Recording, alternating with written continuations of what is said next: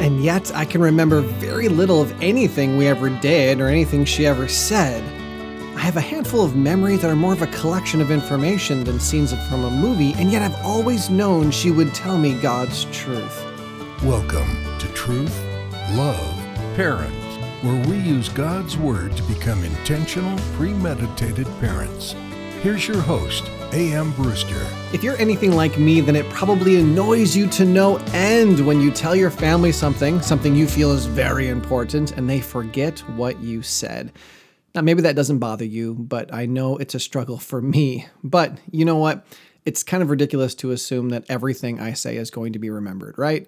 But then I suppose that begs the question why bother saying it if it's just going to be forgotten?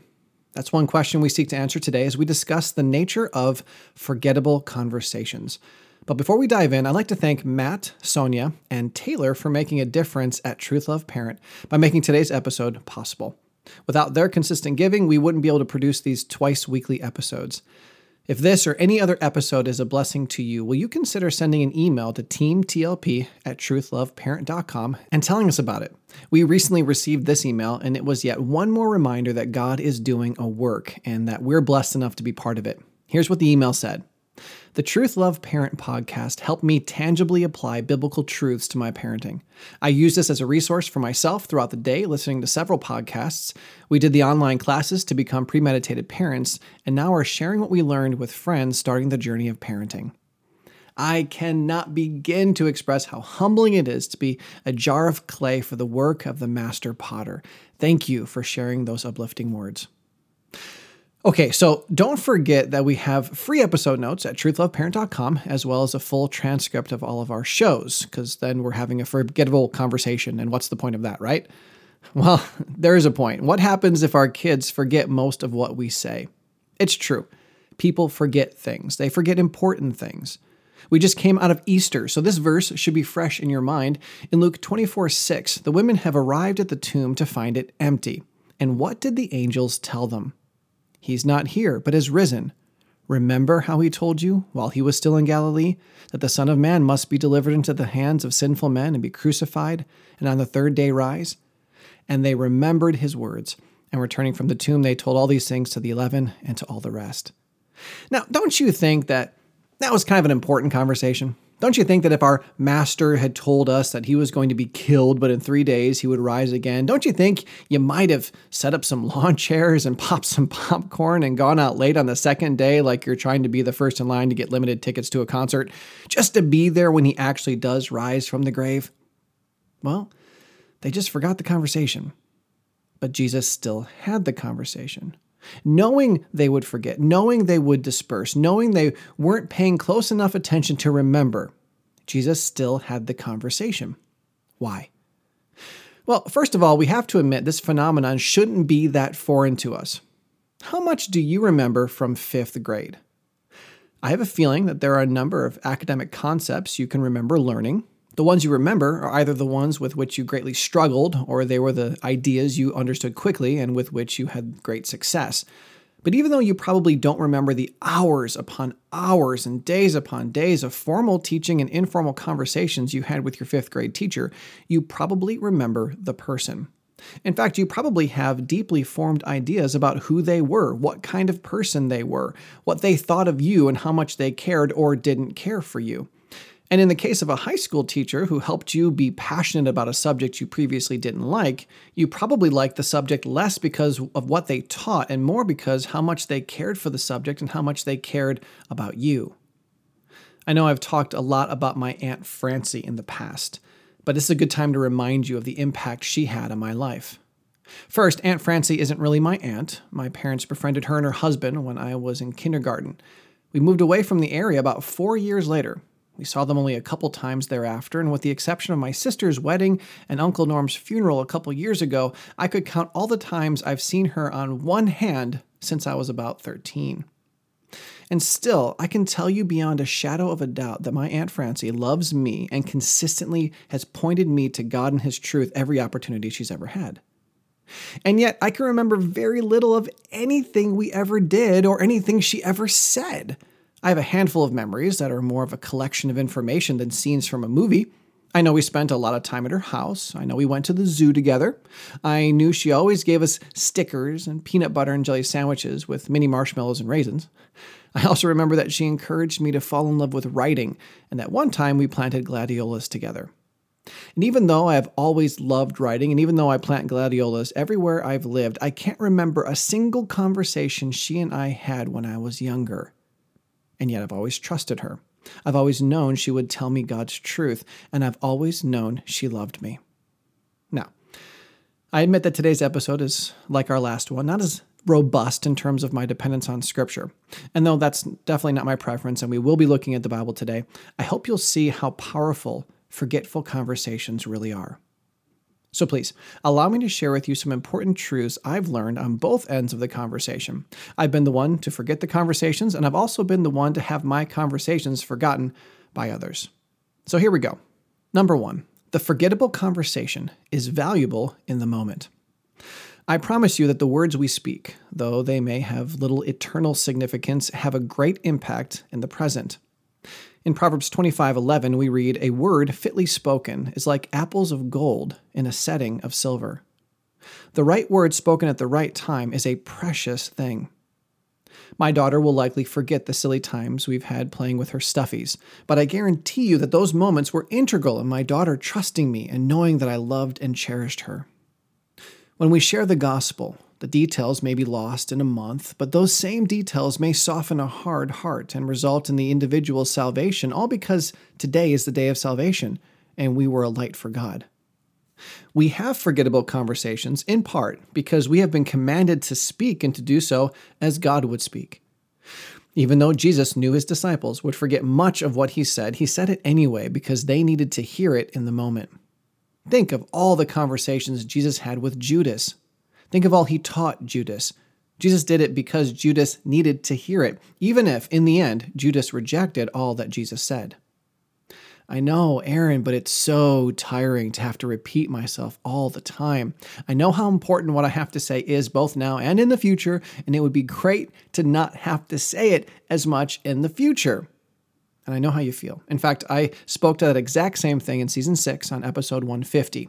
That show was called Repetitive Parenting How to Enjoy Repeating Yourself. You can click on the link for that show below. I think it'll be a blessing to you and will add some additional depth to today's study. But our words have more significance than in the mere moment. So, number two, the forgettable conversation is a brick in the wall of your character. I want to reiterate that I remember practically no collection of strung together words from my Aunt Francie's and my interactions when I was young. And yet I'm overwhelmed with warm feelings and the firm belief that I know everything important there is to know about her. Of course, I didn't, and I don't, but the point still stands that all of those forgettable conversations added up brick by brick. And though the individual nuances faded and eventually blurred into a single image in my mind, that image was Aunt Francie's character. The same is true for your kids. When they leave our houses, they will likely remember very little of what we said. This is especially the case if our parenting Bibles have been robust. If you don't know what a parenting Bible is, by the way, you can listen to episode 174 The Sufficiency of Scripture and Parenting. Anyway, unless you have drilled certain ideas into your kids, like my mom did with me, for example, it doesn't matter what anyone says, it doesn't matter what anyone does, you're responsible to God for your own reactions. Unless you've done that, you can be certain that the content of those individual conversations are going to coalesce and become that for which your children remember you. And this needs to be a strong warning to us. Consider a piece of paper with a thin line of watercolor paint. When you focus on that thin line, you realize that it's a holy color. It's good and loving and truthful and spoken for the glory of God. Of course, next to that line, because, you know, we're sinners, you have six sinful lines. They're a little thicker and they're much uglier, and that's what you see all across the page. Beautiful Christ honoring lines here and there, and self worshipping lines everywhere else. When you think back on your parenting, you'll likely focus on all the times you painted a perfect line of biblical ambassadorial parenting. But over time, what's going to happen in your kids' minds is that all those watercolor marks are going to bleed together. The bright colors of sanctified parenting will mix with the dark lines of selfishness. And you know what? Your parenting won't be remembered by your children as well as you may think. That smudged and blurry impression will be how your kids view your character. This speaks to the importance of each and every forgettable conversation. Yes, the individual colored lines will be forgotten, but the picture they create will be remembered by your kids for the rest of their lives. So, forgettable conversations are important in the moment because the information you're communicating is necessary in the moment. But forgettable conversations are important in the long run because they corporately add to the general impression your kids will have of your character. And in the same way, those conversations create a larger impression of your character. Number three, the forgettable conversation is vital to your children's cumulative understanding. Let's go back to our picture illustration. Only this time, I want you to view in your mind those images that were popular for a while in the late 90s. Do you remember those photos that were created by a, ton of smaller photos? All those little photos added up to create a, a bigger and different picture? Okay, with that in mind, consider this. What will happen if your child has 1 million of those tiny photos on the print of their lives, and each of those smaller photos represents one conversation with your kids? What larger picture will be created on their lives? Think of how many conversations you have with your kids about sports. Consider how many you've had with them about school and friends and their job and going to bed and eating their food and so on. And then compare how many of those conversations you've had with how many intentionally spiritual conversations you've had. What percentage of the talks you've had with your kids include anything about God? How many involve using the scripture? How many apply God's word to their current situation? If you're like the average professing Christian American parent, then that number is far less. And when you zoom out to look at the larger image created by all those little snapshots, are you really going to be surprised that our kids know more about basketball and music and math than they do about God's will for their lives? Now, Imagine this. Imagine that every time you talked about school and work and friends and food, that you brought God's word to bear on the conversation. Imagine that you were intentionally and premeditatedly trying to be a disciple making ambassador parent in everything you did. Can you even begin to imagine how scripturally literate and biblically wise your children may become? And it won't be because they remember all of those conversations verbatim. It will be because all of that teaching and interpreting and counseling and training had one grand and glorious theme tied all throughout, and that theme was the knowledge and worship of God. All of those forgettable conversations you have with your kids are vitally important because they will potentially be the foundational groundwork for their spiritual lives and maturity. If you haven't heard our Parents Five Job series, I recommend you give that a listen as we discuss how God would have his ambassadors teach and interpret and counsel and train. You can find that linked in the description as well. This point right here, the fact that these forgettable moments lay the groundwork for your child's knowledge of God, is one of the reasons Truth Love Parent exists. We want to equip you, the dads and moms, to be the kind of parents who make a big deal out of God all the time. Okay, so number one, the forgettable conversation is valuable in the moment. Number two, the forgettable conversation is a brick in the wall of your character. Number three, the forgettable conversation is also vital to your children's cumulative understanding. And four, the forgettable conversation, when steeped in God's truth, will not return void. I think we hate the fact that our kids don't remember what we have to say for the same reason I stated at the beginning of the show. We're prideful and believe our kids should put more importance on what we say. And don't get me wrong, our kids do need to pay better attention and be respectful enough to remember that which is important to his parents. But from our side, we need to do a couple things differently. First, we need to stop being selfish pigs. I mean, come on, our, our parenting is not supposed to be about us, it's supposed to be about God. Second, we need to understand the points being made today. This will constantly remind us that our parenting is made up of really important little sprints, but it's also a gigantic marathon. The big picture matters too. With that in mind, when we give our kids really important information and they forget it, and then we react arrogantly, in the long run, we're likely teaching our kids how to be selfish better than we're teaching them how to be godly. And third, we need to take solace in the fact that when our forgettable conversation is bursting with Scripture and its wise application in our lives, we have God's promise that His word will not return void.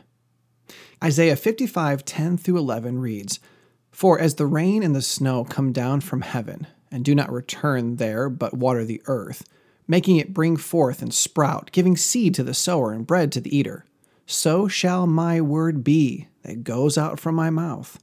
It shall not return to me empty, but it shall accomplish that which I purpose, and shall succeed in the thing for which I sent it. When our conversations are chock full of the same words that proceed from God's mouth, we can know for certain that they will not return empty. They will succeed in the purpose that God has for them. I also want you to consider Jesus' words in John 16, 7 through 15. It's a good amount of scripture, but pay close attention. Jesus said, It is to your advantage that I go away, for if I do not go away, the Helper will not come to you. But if I go, I will send him to you.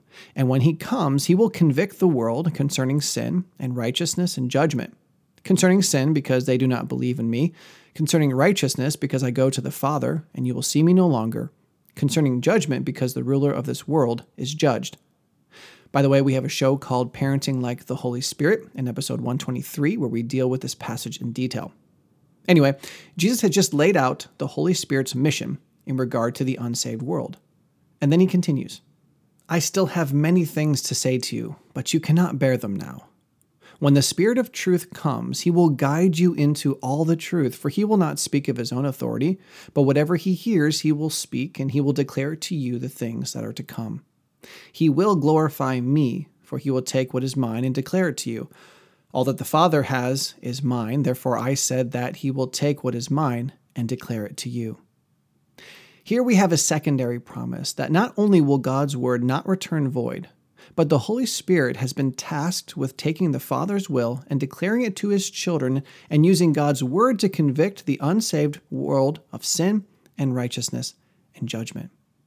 Therefore, whether our kids are saved or not, when we speak God's word into their lives, we're not speaking our words uh, in our strength. We're speaking God's word in the power of the Father, the Son, and the Holy Spirit.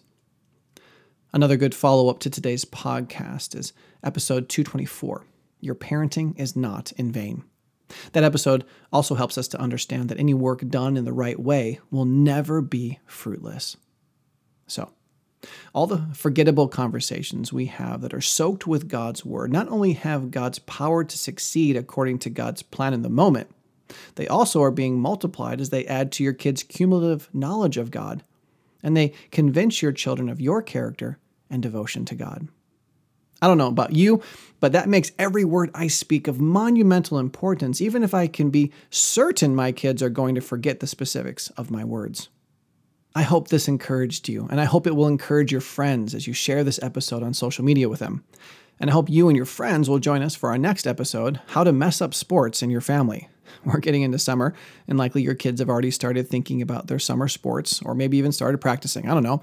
But since God commands us to do all things to His honor and glory, we'd better make sure we're diligent to not mess up the opportunities He provides. Listen, your kids aren't going to remember the vast majority of what you say to them but that doesn't mean it's pointless or fruitless. Forgettable conversations are extremely valuable. Have a great day. Truth, love, parent is part of the Evermind Ministries family and is dedicated to helping you become an intentional, premeditated parent. Join us next time as we search God's Word for the truth your family needs today.